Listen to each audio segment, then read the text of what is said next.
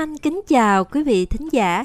Trước hết là phần lược thuật các tin chính loan trong bản tin thời sự giờ đầu hôm nay gồm Tổng trưởng Ngân khố Úc nói rằng lạm phát đã đạt đỉnh, nhưng tốc độ giảm chậm hơn mong muốn. Hơn 200 xe hoa và 12.500 người tham gia diễn hành trong lễ hội Mardi Gras lần thứ 45 ở Sydney. Ông Anthony Albanese trở thành thủ tướng Úc đương nhiệm đầu tiên tham gia diễu hành trong lễ hội Mardi Gras. Hội nghị G20 không đạt đồng thuận về giải quyết xung đột ở Ukraine do Nga và Trung Quốc phản đối. Và ba người bị bắt gồm một nhà báo và hai luật sư liên quan đến vụ án bà Nguyễn Phương Hằng ở Việt Nam.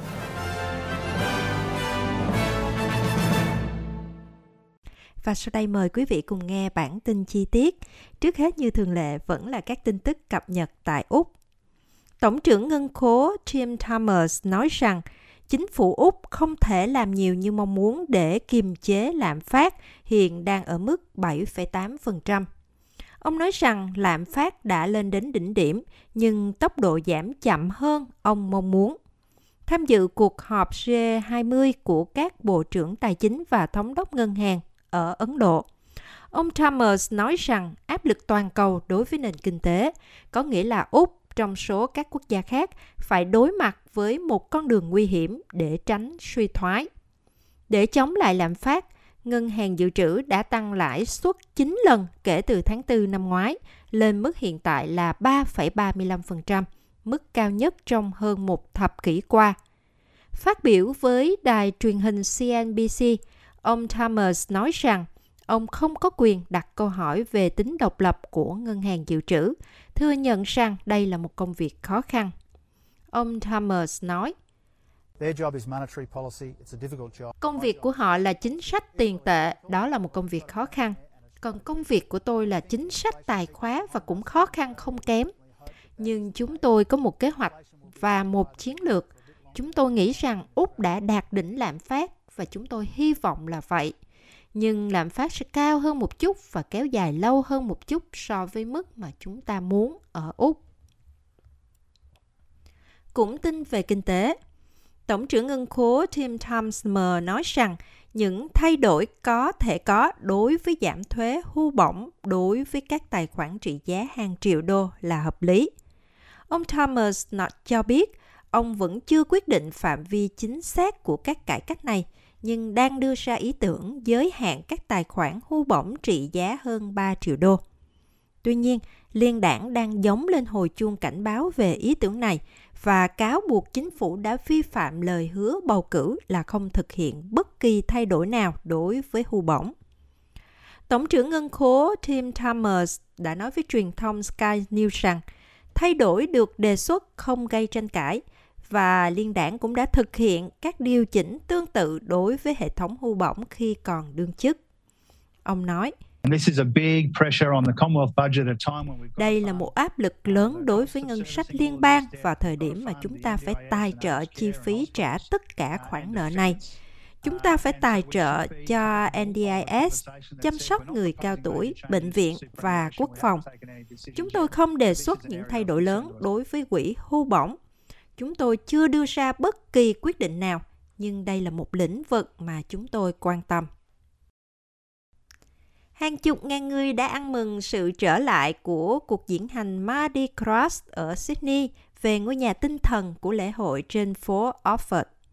Cuộc diễn hành thường niên lần thứ 45 đã quay trở lại tuyến đường được xếp hạng di sản sau khi đại dịch COVID-19 đã buộc sự kiện này phải chuyển đến sân vận động Cricket Sydney trong hai năm qua. Lễ kỷ niệm của cộng đồng LGBTIQ+ năm nay càng rực rỡ hơn khi nó trùng với ngày khai mạc cuối tuần của World Pride, một lễ hội kéo dài 17 ngày, dự kiến thu hút nửa triệu người từ khắp nơi trên thế giới hơn 200 xe hoa và 12.500 người đã tham gia diễn hành dọc theo tuyến đường lịch sử dài 1,7 cây số. Ông Anthony Albanese đã trở thành thủ tướng Úc đương nhiệm đầu tiên tham gia diễn hành trong cuộc diễn hành Madrid Cross tại Sydney. Ông Albanese đã xuất hiện trong cuộc tuần hành bằng cách dẫn đầu đoàn diễn hành cầu vòng lao động. năm 2016, ông Malcolm Turnbull đã trở thành thủ tướng đương nhiệm đầu tiên tham dự sự kiện thường niên này, nhưng ông đã không tham gia diễu hành. Thủ tướng Albanese cho biết hành động tham gia cuộc diễn hành nhằm nêu bật thông điệp bình đẳng và tôn trọng. Ông phát biểu, uh, Lần đầu tiên tôi tham gia là vào năm 1983. Năm 1983, mọi người đang vận động cho các quyền cơ bản. Và 5 năm trước, chúng ta đã chứng kiến sự bình đẳng trong hôn nhân. Đó là một điều tốt.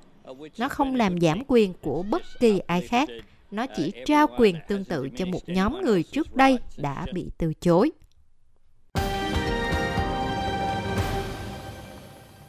Quý vị đang nghe bản tin thời sự của SBS Radio Việt ngữ cùng với Kim Anh.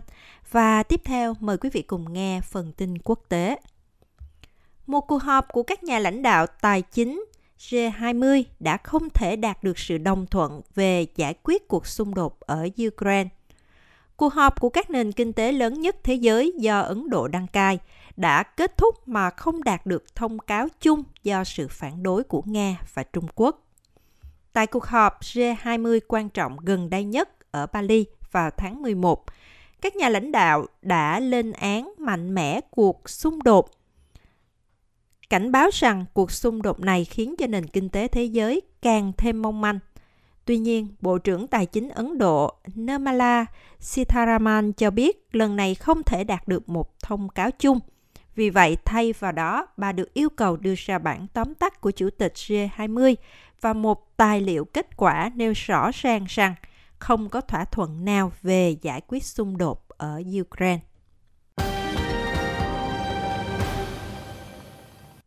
Chuyển sang phần tin Việt Nam. Theo tin từ Đài Tiếng Nói Hoa Kỳ, một nhà báo từng tố cáo bà Nguyễn Phương Hằng, nhân vật đình đám trên mạng xã hội Việt Nam trong năm 2021, với những buổi livestream đã kích những người nổi tiếng đã bị bắt giữ vào ngày thứ Sáu 24 tháng 2 về cáo buộc lợi dụng các quyền tự do dân chủ. Bà Đặng Thị Hàng Ni, 45 tuổi, làm việc tại báo Sài Gòn Giải Phóng, Trước đây là một trong những người thường bị bà Hằng nêu tên trong các buổi phát trực tiếp thu hút hàng triệu lượt xem. Đơn tố cáo của bà và những người khác đã góp phần khiến cho bà Hằng bị bắt giam và khởi tố về cáo buộc lợi dụng các quyền tự do dân chủ hồi tháng 3 năm 2022. Bà Hằng Ni đã bị cáo buộc có hành vi cùng đồng bọn lợi dụng quyền tự do dân chủ xâm phạm lợi ích của nhà nước, quyền và lợi ích hợp pháp của tổ chức cá nhân và sẽ bị tạm giam trong khoảng thời gian 3 tháng. Một bản tin của báo Công an Nhân dân cho biết chi tiết về vụ bắt giữ, nói rằng nhà chức trách hành động sau khi đã tiếp nhận thụ lý xác minh tố giác của ông Huỳnh Uy Dũng và vợ ông là bà Hằng, tố cáo bà Hằng Ni và một cộng sự đăng tải các đoạn ghi hình với nội dung xúc phạm danh dự nhân phẩm của hai vợ chồng ông – xâm phạm lợi ích hợp pháp của một công ty và quỹ từ thiện do họ đứng đầu. Công an cáo buộc bà Hàng Ni cố ý đăng tải nhiều đoạn ghi hình trên kênh YouTube với các nội dung chưa được kiểm chứng, những thông tin thuộc bí mật cá nhân, bí mật gia đình và đời sống riêng tư, gây ảnh hưởng xấu đến an ninh trật tự, gây hoang mang trong nhân dân và xâm phạm quyền cơ bản của công dân, theo báo Công an Nhân dân. Cũng liên quan đến vụ bà Phương Hằng, thì ông luật sư Trần Văn Sĩ thuộc đoàn luật sư tỉnh Vĩnh Long vào hôm 25 tháng 2 cũng đã bị cơ quan cảnh sát điều tra công an thành phố Hồ Chí Minh tống đạt quyết định khởi tố bị can và thi hành lệnh bắt bị can để tạm giam, điều tra về tội lợi dụng các quyền tự do dân chủ, xâm phạm lợi ích của nhà nước, quyền và lợi ích hợp pháp của tổ chức cá nhân. Theo Điều 331 Bộ Luật Hình sự, Truyền thông nhà nước cho biết ông Sĩ bị bắt theo đơn tố cáo của bà Nguyễn Phương Hằng, người cũng đang bị tạm giam với cùng một cáo buộc tương tự. Báo Tuổi Trẻ cho biết ông Nguyễn Quang Tuấn là con trai bà Hằng đã làm đơn đề nghị cơ quan cảnh sát điều tra công an thành phố Hồ Chí Minh xử lý 35 cá nhân, trong đó có luật sư Trần Văn Sĩ.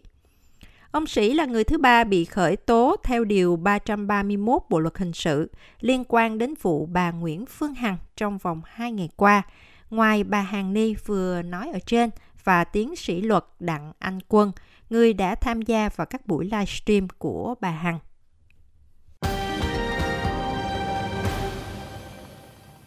Sau đây là dự báo thời tiết tại một số thành phố lớn của Úc vào ngày mai thứ hai ngày 27 tháng 2 năm 2023. Perth, trời nắng hầu như cả ngày, nhiệt độ từ 22 đến 36 độ. Adelaide, trời nắng hầu như cả ngày, 12 đến 26 độ. Melbourne, buổi sáng có mưa rào rải rác, nhiệt độ từ 17 đến 20. Hobart có thể có mưa rào, 15 đến 19 độ. Canberra có mây mù vài nơi, 13 đến 29 độ. Sydney, mây mù rải rác, 21 đến 27 độ. Wollongong, chiều tối có mưa rào rải rác, 20 đến 25 độ. Brisbane, trời nắng hầu như cả ngày, 20 đến 31 độ. Cairns, trời mưa rào, 24 đến 30 độ. Và Darwin, trời mưa rào, có thể có dông, 26 đến 31 độ.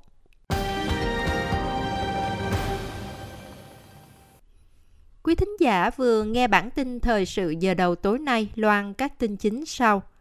Tổng trưởng Ngân khố Úc nói rằng lạm phát đã lên đến đỉnh điểm, nhưng tốc độ giảm chậm hơn mong muốn. Ông Anthony Albanese trở thành Thủ tướng Úc đương nhiệm đầu tiên tham gia diễu hành lễ hội Mardi Gras lần thứ 45 tại Sydney.